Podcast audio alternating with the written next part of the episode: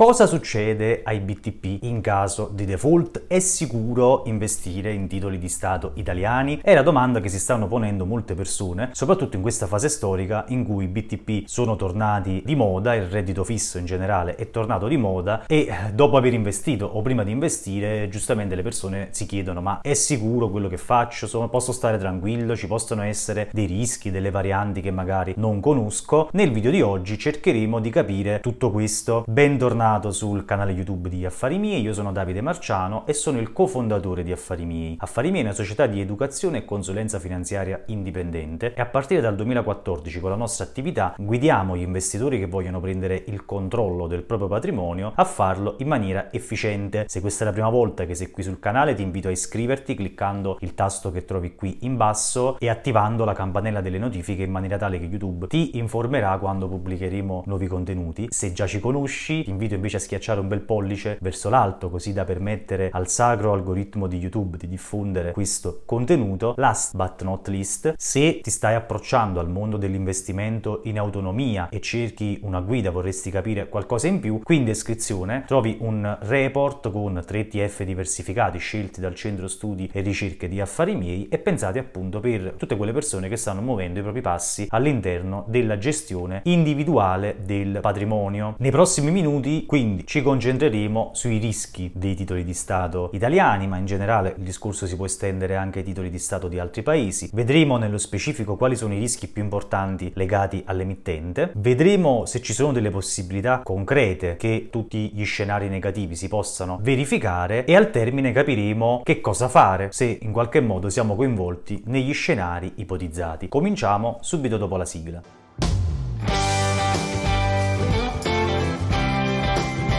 Per prima cosa è eh, importante cominciare a individuare quali sono i rischi. I più significativi a mio parere sono tre. Rischio volatilità, rischio emittente e rischio tasso di interesse. Il rischio volatilità riguarda tutto ciò che succede dopo che abbiamo acquistato un titolo di Stato. Infatti, come tutti gli strumenti finanziari negoziati in borsa, dal momento zero in cui abbiamo comprato, il nostro strumento viene negoziato sui mercati finanziari, in particolare particolare su quello che si chiama mercato secondario. Il valore del nostro investimento quindi può oscillare sia in positivo che in negativo. Si parla di volatilità proprio per definire quel fenomeno in cui ci sono delle forti oscillazioni che possono spaventare gli investitori meno preparati. Perché ci può essere volatilità? Per vari motivi che possono essere ascrivibili a cambiamenti delle politiche eh, dei tassi delle banche centrali, cambiamenti che possono essere anche solo ipotizzati, non necessariamente eh, deliberati, quindi parliamo di aspettative possono riguardare l'emittente stesso, possono venire fuori delle novità, notizie, informazioni che possono alterare la fiducia che il mercato aveva nei confronti dell'emittente o in generale potrebbe cambiare il contesto eh, globale, in particolare europeo, se facciamo riferimento all'Italia. Tutto questo è un rischio perché? Perché potrebbero esserci delle persone che magari acquistano un titolo di Stato per tenerlo, modalità conto deposito per capirci, quindi dire metti i soldi lì e poi si vede e magari quando poi si vede tra due anni che quei soldi soldi servono, quei soldi valgono di meno e eh, non si può disinvestire o si disinveste con forti perdite e o comunque nel mentre ci sono tutte queste oscillazioni una persona non preparata a tutto questo potrebbe spaventarsi e quindi andare in ansia. Il rischio emittente è quello più intimamente legato alle dinamiche del paese che appunto ha emesso il titolo di Stato, nello specifico parliamo di BTP, quindi dell'Italia. Il nostro paese, così come altri, presenta tutta una serie di criticità che in qualche modo possono alterare alterare in positivo ma maggiormente in negativo la sua capacità di rimborsare i prestiti, perché ricordiamoci sempre che quando investiamo in titoli di Stato stiamo prestando i soldi al paese che ha emesso i titoli e eh, di conseguenza un eventuale rischio emittente potrebbe portare o a delle oscillazioni del prezzo o addirittura a dei cambiamenti circa il titolo stesso che potrebbe essere non rimborsato, rimborsato in parte, insomma potrebbe esserci tutta una serie di problemi che vediamo tra poco. Il terzo rischio è il rischio tasso di interesse interesse. Ho detto prima che ci può essere volatilità in base a quello che decidono di fare le banche centrali. Il rischio tasso di interesse è quello un po' più difficile da spiegare quando si parla di obbligazioni, perché è un rischio che noi non vediamo necessariamente. Lo spiego semplice. Diamo il caso che i tassi di interesse aumentino. Cosa succede sul mercato secondario? Succede che il nostro eh, strumento, che aveva magari un tasso fisso più basso, perde di valore. Quindi noi vediamo una diminuzione del valore del nostro investimento. Ora, È un rischio volatilità questo per chi non conosce bene i mercati, perché dice oddio che sta succedendo, il mio investimento sta perdendo di valore. Qualcuno un po' più esperto gli risponde ma guarda che se tu lo porti a scadenza, se non succede niente, i tuoi soldi ti vengono restituiti e tu ottieni comunque la cedola che avevi diciamo pattuito nel momento in cui sottoscrivevi. Tuttavia, se i tassi di interesse aumentano, in realtà io mi espongo al rischio di guadagnare di meno, cioè al fatto che magari adesso stanno pagando il 3,5, io sto ricevendo il 3. Questo è il rischio tasso di interesse, che appunto tante volte è un rischio quasi invisibile, perché appunto se uno porta uh, fino a scadenza e uh, diciamo dice no ma io i soldi non li perdo, però in realtà stai perdendo in teoria un'opportunità. È controintuitivo, però è importante sapere che esiste questo rischio. Adesso concentriamoci maggiormente sul rischio emittente perché è l'argomento che probabilmente più ti interessa se stai guardando questo video. Che succede se l'Italia non riesce a pagare i debiti? A partire dal 2013 sono in vigore le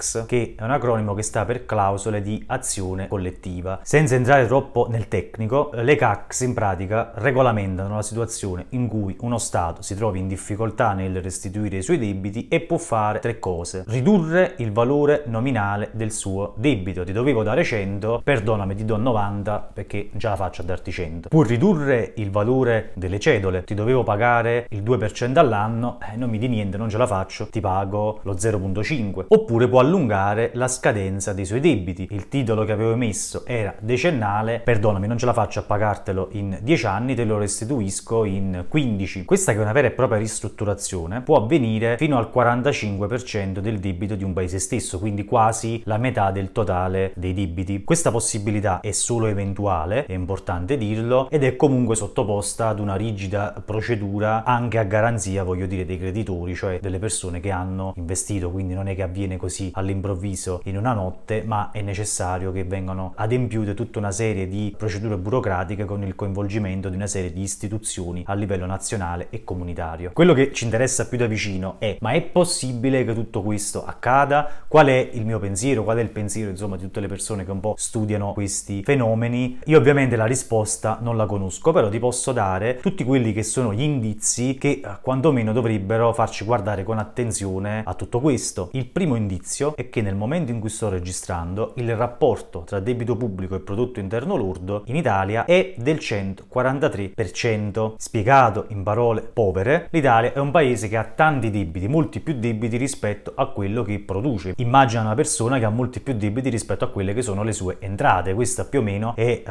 la situazione italiana e per questo l'Italia è attenzionata da anni dai principali investitori istituzionali. Un altro indizio che secondo me sta passando sotto traccia, che secondo me è di estrema importanza, ma sui quotidiani non ne parlano in maniera seria, è legato al fatto che uh, il governo in carica negli ultimi mesi ha più di una volta lasciato intendere che vorrebbe una maggiore partecipazione da parte dei cittadini italiani alla sottoscrizione del debito pubblico. La motivazione, almeno apparente, che loro danno è quella di dire noi in questo modo ci rendiamo indipendenti rispetto alla speculazione finanziaria internazionale perché se il debito viene posseduto per la maggior parte dai cittadini italiani i mercati non ci possono ricattare o non possono venirci a imporre le riforme, un po' come accadde quando poi entrò in carica il governo Monti. Questa che apparentemente sembra un'iniziativa di garanzia, in realtà a mio parere rappresenta un enorme indizio che quantomeno dovrebbe farci prestare attenzione. Perché? Perché il governo ci sta dicendo facciamo una cosa, invece di metterci nelle mani dei creditori internazionali, facciamo che i creditori sono i cittadini italiani, in maniera tale che se dovessi avere problemi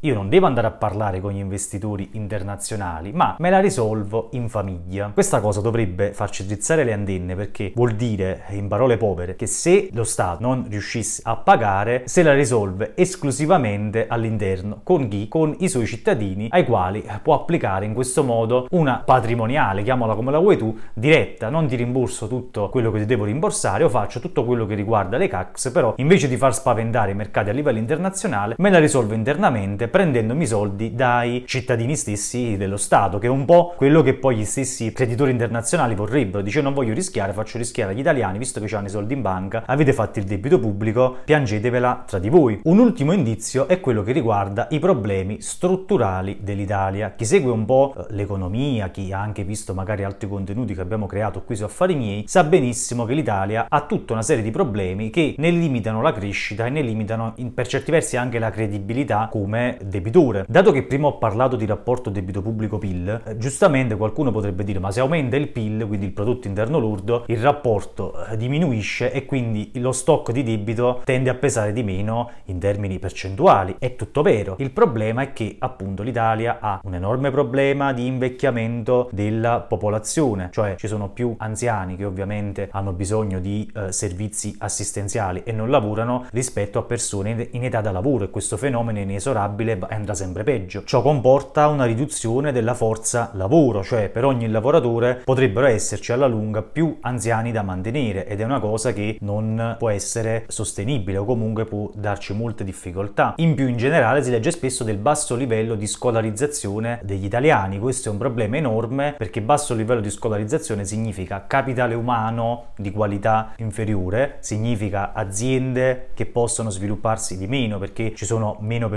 competenti per tutte le nuove tecnologie soprattutto e questo ovviamente limita fortemente il prodotto interno lordo. E a tutto questo è collegato il tema della bassa produttività che è un altro argomento che viene spesso dibattuto in economia per definire la scarsa capacità delle imprese italiane di aumentare in generale la propria redditività nel lungo termine e quindi pagare stipendi più alti, produrre in generale più reddito, nello specifico più reddito per le imprese, più reddito per i privati, quindi maggiori imposte e più soldi per lo Stato per mantenere tutta la baracca e rimborsare i debiti. Detto terra terra, se questi problemi non vengono risolti ci saranno sempre meno soldi per lo Stato che potrà aumentare le imposte quando vuole o potrà limitare i servizi quando vuole, ma la torta rischia di diventare sempre più piccola. E arriviamo alla parte conclusiva di questo nostro video. Che fare? Cioè, alla luce di tutto questo, alla luce di questi indizi, qual è l'atteggiamento più adeguato che dobbiamo porre in essere? La prima cosa che dobbiamo conoscere è che investire i soldi in qualsiasi modo comporta dei rischi. L'errore che le persone fanno quando si parla di BTP è pensare che questa soluzione sia a rischio zero. In realtà presenta una serie di rischi così come ci sono tanti altri rischi che magari ignoriamo, di cui comunque non stiamo parlando in questa sede. Quindi semplicemente sapere che questo rischio esiste e che tutti questi indizi potrebbero portare alle situazioni descritte è un fatto. È una prima cosa con cui dobbiamo prendere confidenza. Il secondo consiglio è che non dobbiamo dare per scontato che andrà tutto bene. Perché? Perché noi da un lato abbiamo i catastrofisti, quelli secondo cui andrà tutto male, e io non mi iscrivo nel registro di queste persone perché le cose che abbiamo visto sono eventuali, nel senso che potremmo anche evitarli tutti questi problemi se eh, riusciremmo a porre in essere le eh, scelte giuste, soprattutto con eh, le riforme che adesso in questo momento il governo è impegnato a porre in essere col piano nazionale di ripresa e resilienza. Però al tempo stesso dobbiamo anche sapere che potrebbe non andare tutto bene, quindi qualcuno che dice sì, ma voi parlate dei rischi, però a me alla fine non me ne frega perché è sempre andato tutto bene, lo Stato ha sempre pagato e abbiamo sempre fatto così, che è un po' un mantra tipico degli italiani declinato in vari ambiti della vita, è un atteggiamento miope, cioè nel senso che dobbiamo sapere che potrebbe non andare tutto bene e se non dovesse andare tutto bene succede quello che abbiamo visto in questo video, in tutto o in parte. Il terzo consiglio, se vogliamo, è quello di diversificare. Viva Dio, non esistono solo i BTP, non esiste solo il mercato domestico, esiste un mondo intero, un intero pianeta con diverse aree geografiche, con diversi settori, con aree geografiche che si stanno sviluppando molto di più dell'Italia e dell'Europa. Diversificare eh, il nostro patrimonio, distribuire il rischio su più settori e su più geografie è l'unico modo che abbiamo per limitare i nostri errori, per limitare perdite derivanti da scelte sbagliate, da all-in troppo netti. L'economia italiana, piaccia o no, conta relativamente poco a livello mondiale, pur essendo l'Italia uno dei paesi più eh, sviluppati, più ricchi se vogliamo, è comunque un'economia che ha un impatto periferico rispetto all'andamento generale di tutto il mondo, quindi non dobbiamo pensare che il mondo sia solo l'Italia e che i nostri soldi debbano per forza essere investiti solo sull'Italia. Ecco, queste in generale sono le informazioni più importanti che dobbiamo conoscere. Questo video non vuole essere un video né allarmista né al tempo stesso troppo ottimista. Lo scopo è semplicemente quello di metterti di fronte alla realtà. Poi, come sempre, i soldi sono i tuoi, le decisioni che prendi in essere ricadono nella tua sfera di responsabilità. Io quello che ti dovevo dire, nel bene e nel male, te l'ho detto e mi auguro di esserti stato utile. Fammi sapere nei commenti cosa ne pensi, se ci sono dei temi che vorresti fossero sviluppati in futuri video. Ti ringrazio intanto per l'attenzione e ti saluto. A presto, ciao!